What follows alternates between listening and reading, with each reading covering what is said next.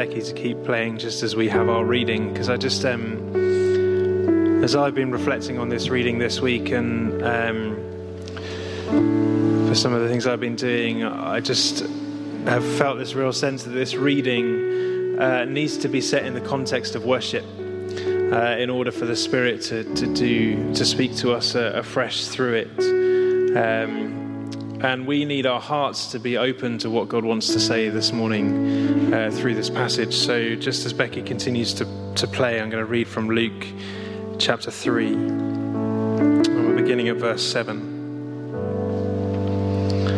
John said to the crowds coming out to be baptized of him, You brood of vipers, who warned you to flee from the coming wrath? Produce fruit in keeping with repentance. And do not begin to say to yourselves, We have Abraham as our father.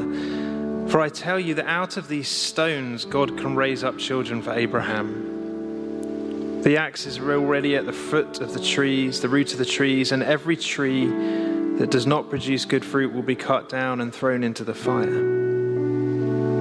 What should we do then? The crowd asked. John answered, The man with two tunics should share with him who has none.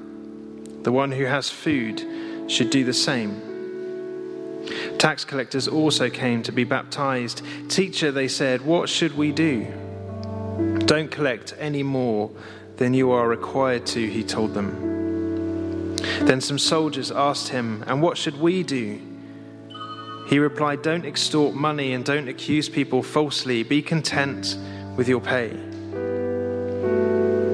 The people were waiting expectantly and were all wondering in their hearts if John might possibly be the Christ. John answered them all I baptize you with water, but one more powerful than I will come, the thongs of whose sandals I am not worthy to untie. He will baptize you with the Holy Spirit and with fire. His winnowing fork is in his hand to clear his threshing floor and to gather the wheat into his barn. But he will burn up the chaff with unquenchable fire. And with many other words, John exhorted the people and preached the good news to them. This is the word of the Lord. Thanks be to God. God, we thank you that this is your word. Pray for your anointing and blessing on Rick as he comes and shares this word with us now, as he shares the journey you're taking him on through these words.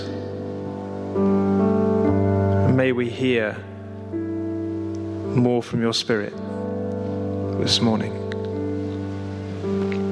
Amen. Well, good morning. Yes, I was um, kind of excited but intrigued when I saw what had been given to me for the reading this week and to, to preach from.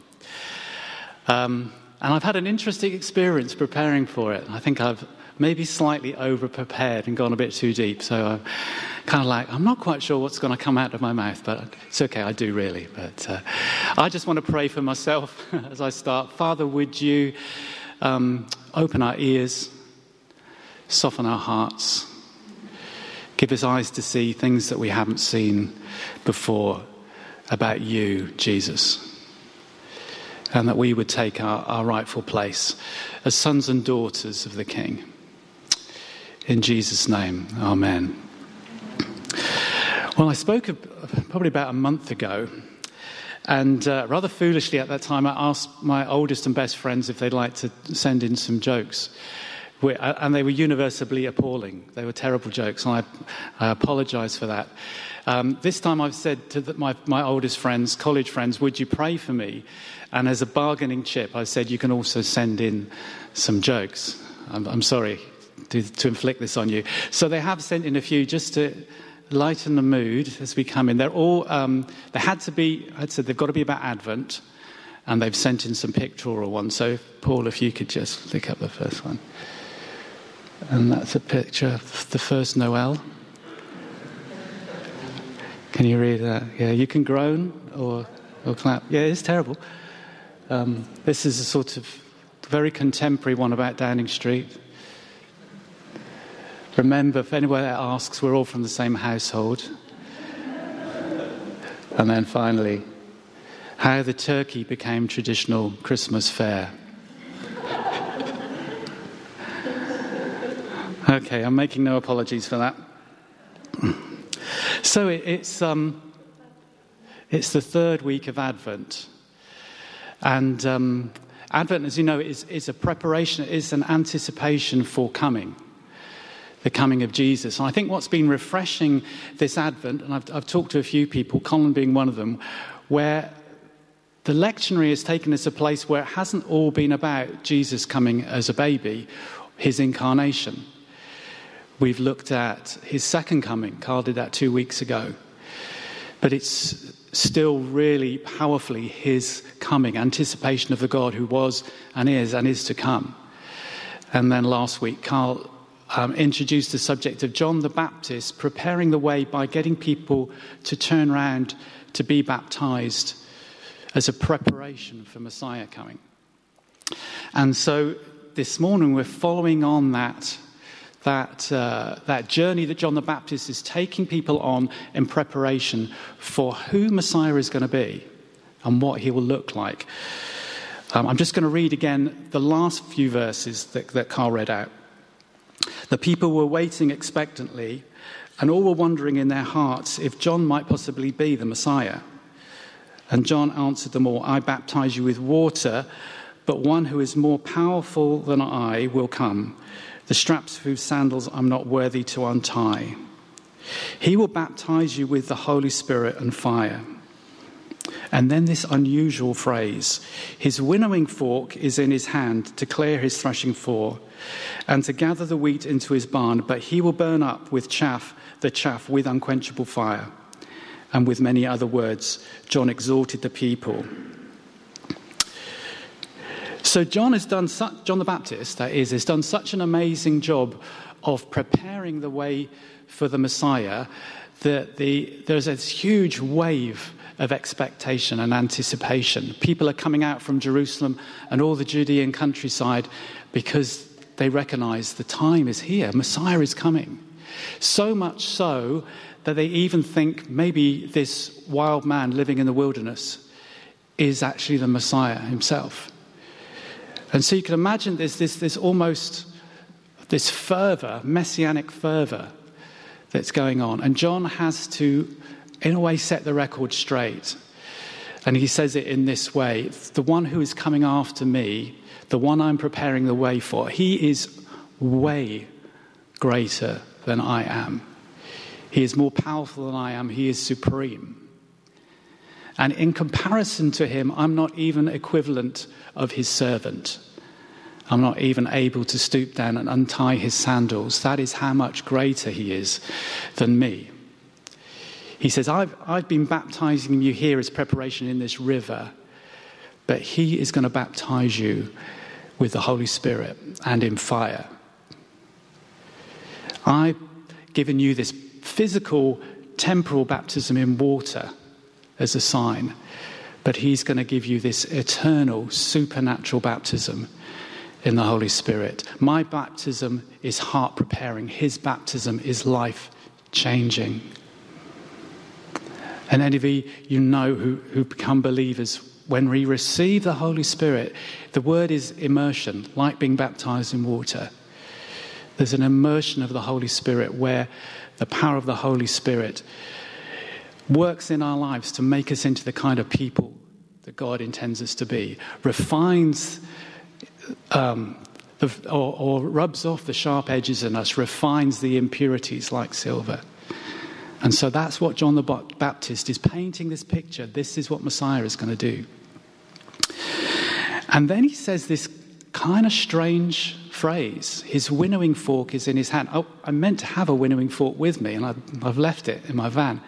But his winnowing fork is in his hand to clear his threshing floor, to bring in the harvest and burn up the chaff with unquenchable fire. And it's a kind of, to us anyway, I'm sure, it's a kind of a weird image. What on earth was John the Baptist prophetically referring to? What did he have in his heart that he was trying to paint a picture of the Messiah that was to come?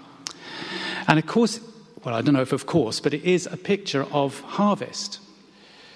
Um, between the ages of about 14 and 25, I spent 11 summers where the whole summers revolved around harvest, either on my parents' farm or um, working on other, other people's farms as a student. And that would be a process, or it would be uh, last for maybe six weeks to three months, where everything from sort of seven in the morning to eight o'clock at night revolved around bringing in the harvest. But in modern agriculture, it's just one process. Combine harvester goes into a field, it cuts the grain, the grain is separated from the straw, the grain goes into a hopper, the straw is blown out the back, and the chaff is blown away. But in first century Palestine and in developing world agriculture today, it's not like that. It's a four stage process. And that's why, if we get into the language of John the Baptist, that's why we need to understand what was going on. So, the first stage in the process is the farm worker goes in with a sickle and they cut the standing crop, the standing crop that is absolutely ripe to be harvested. The grain is almost literally falling out. They, stand the, they cut the standing crop, they put it into sheaves, and they bring the sheaves into a threshing floor. That's stage one. Stage two is the crop is threshed, which means the straw is separated from the grain. Oh, I've forgotten the photos were there. And that can be done in different ways. It can be done using a threshing sledge, or it can be done here in the picture where animals, often with a cart, will go over and over and over the straw, and so the straw breaks free from the grain. That's stage two. Stage three is you're left with a big mound of grain. And uh, actually, can you have the next one as well?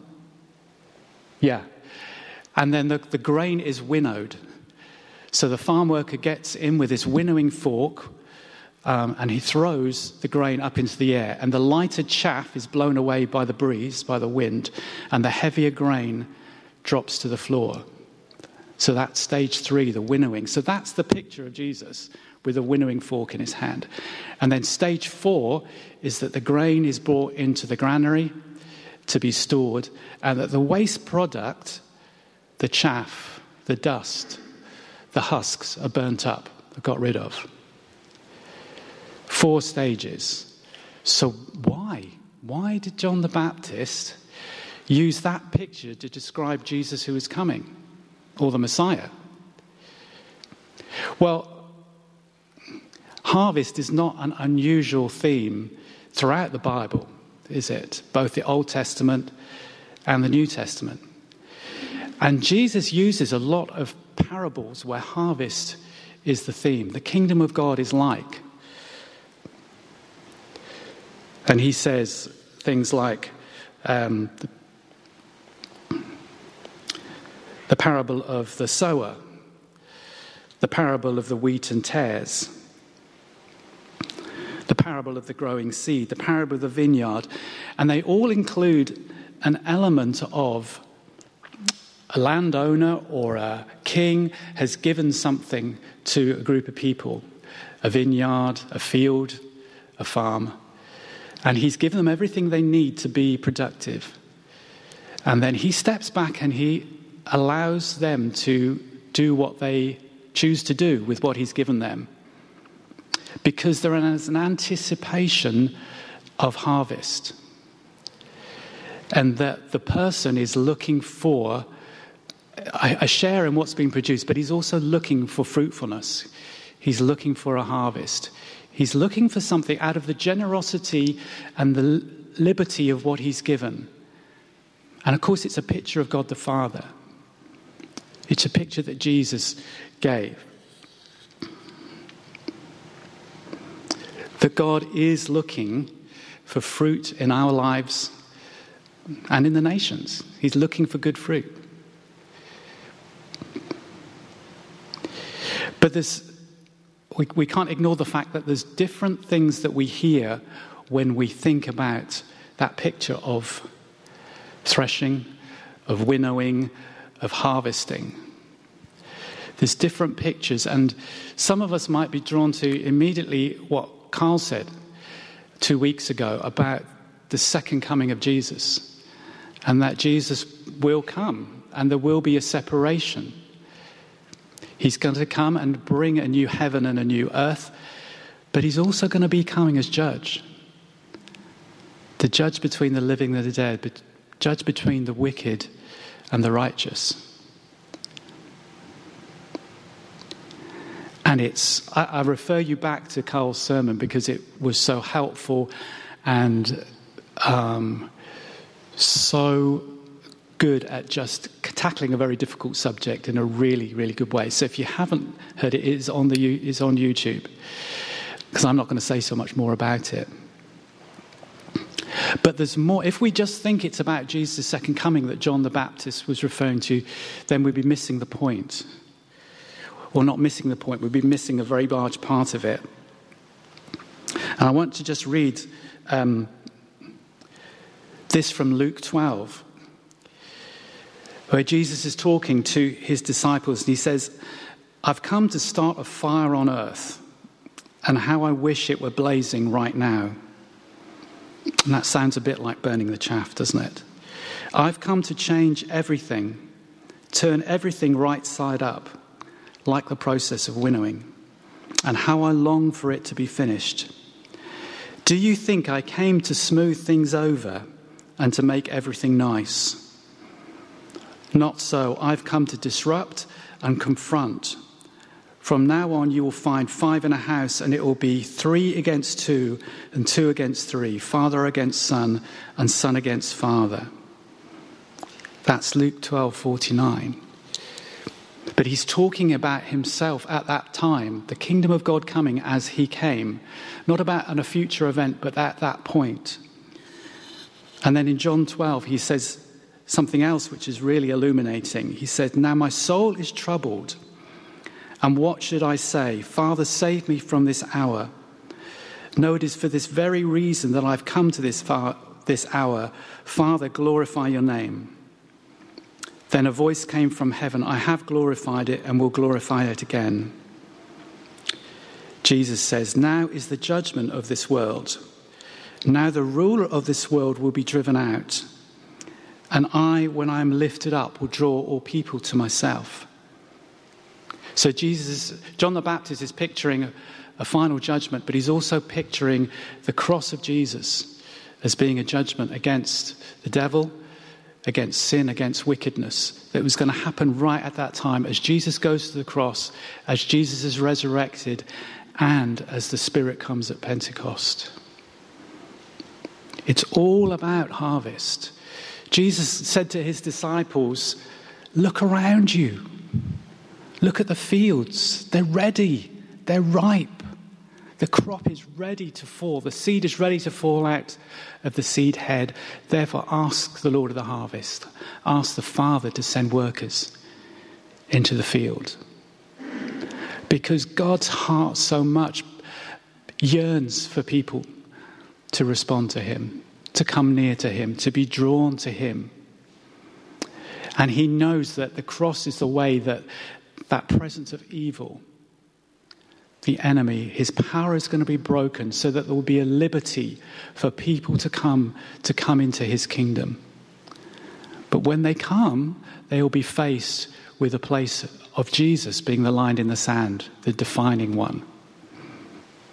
And many people, like he said in the parable of the seed of the sower, many people will hear his voice, will hear his word and reject it. Others people will, will hear his word and accept it, but their lives will be too busy There'll be too many fears and too many anxieties, and so they'll walk away. But Jesus says there's going to be a harvest for people who hear my word, accept it into their hearts, and receive it.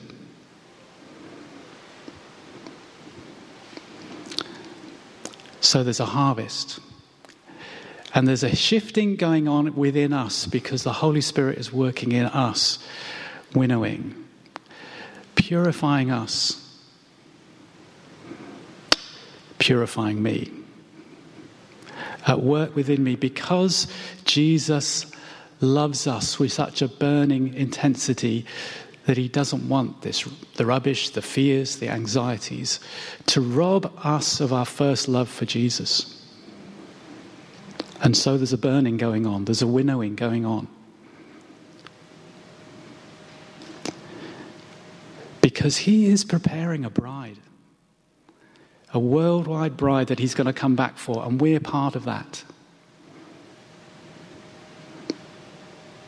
And so this, this year has been a year where I've been, I don't know why, but I've been drawn to this subject, but also the leadership of Jesus, the kingship of Jesus. And I guess it's because we've had such an uncertain 18 months, we kind of wonder what do we have that makes sense apart from his leadership? Apart from knowing that history is in his hands and it's going somewhere and that he will return, how do I make sense of what's going on?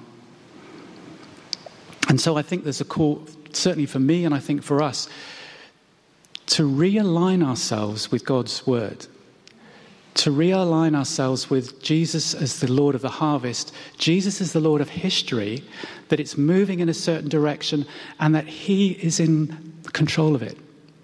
He is the leader of it. And so we can joyfully submit and enjoy his leadership as long as we can realign ourselves with him and say yes and amen. And I, I'm sure many of you will sense that there's just been a freshness to the Spirit of God moving in these last few months as we've met together. There's been a fresh sense of Jesus being our leader and taking us in places, maybe unfamiliar places, but places which are exciting. Um, and maybe refining as well. They're challenging, challenging the places that we maybe wouldn't rather go, or maybe challenging us with some verses that we in the Bible that we kind of passed over, but God is highlighting. And so I'm just going to pray and ask Jesus to be what he always wants to be, which is our the leader of us. For his spirit to come. Maybe Carl would like to come as well. Do you want?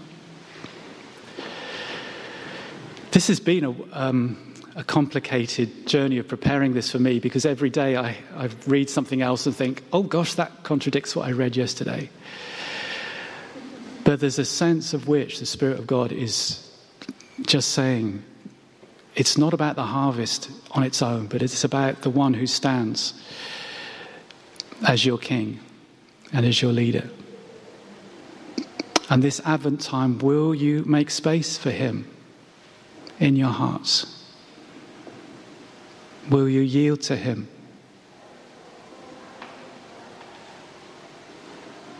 And so we just Maybe you want to just hold out your hands if you're comfortable with that. And I invite, Holy Spirit, would you come?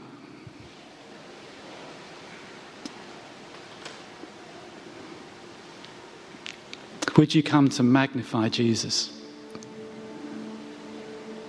Would you come to make him bigger and greater and more powerful, just like John the Baptist said? Would you come on us as a body, as a family, to baptize us again in the Holy Spirit and in fire? A, f- a fire that produces life in us, that produces joy in us, that produces hope, produces resilience, that produces kindness and compassion for one another. that takes us deeper into the love that you have for us.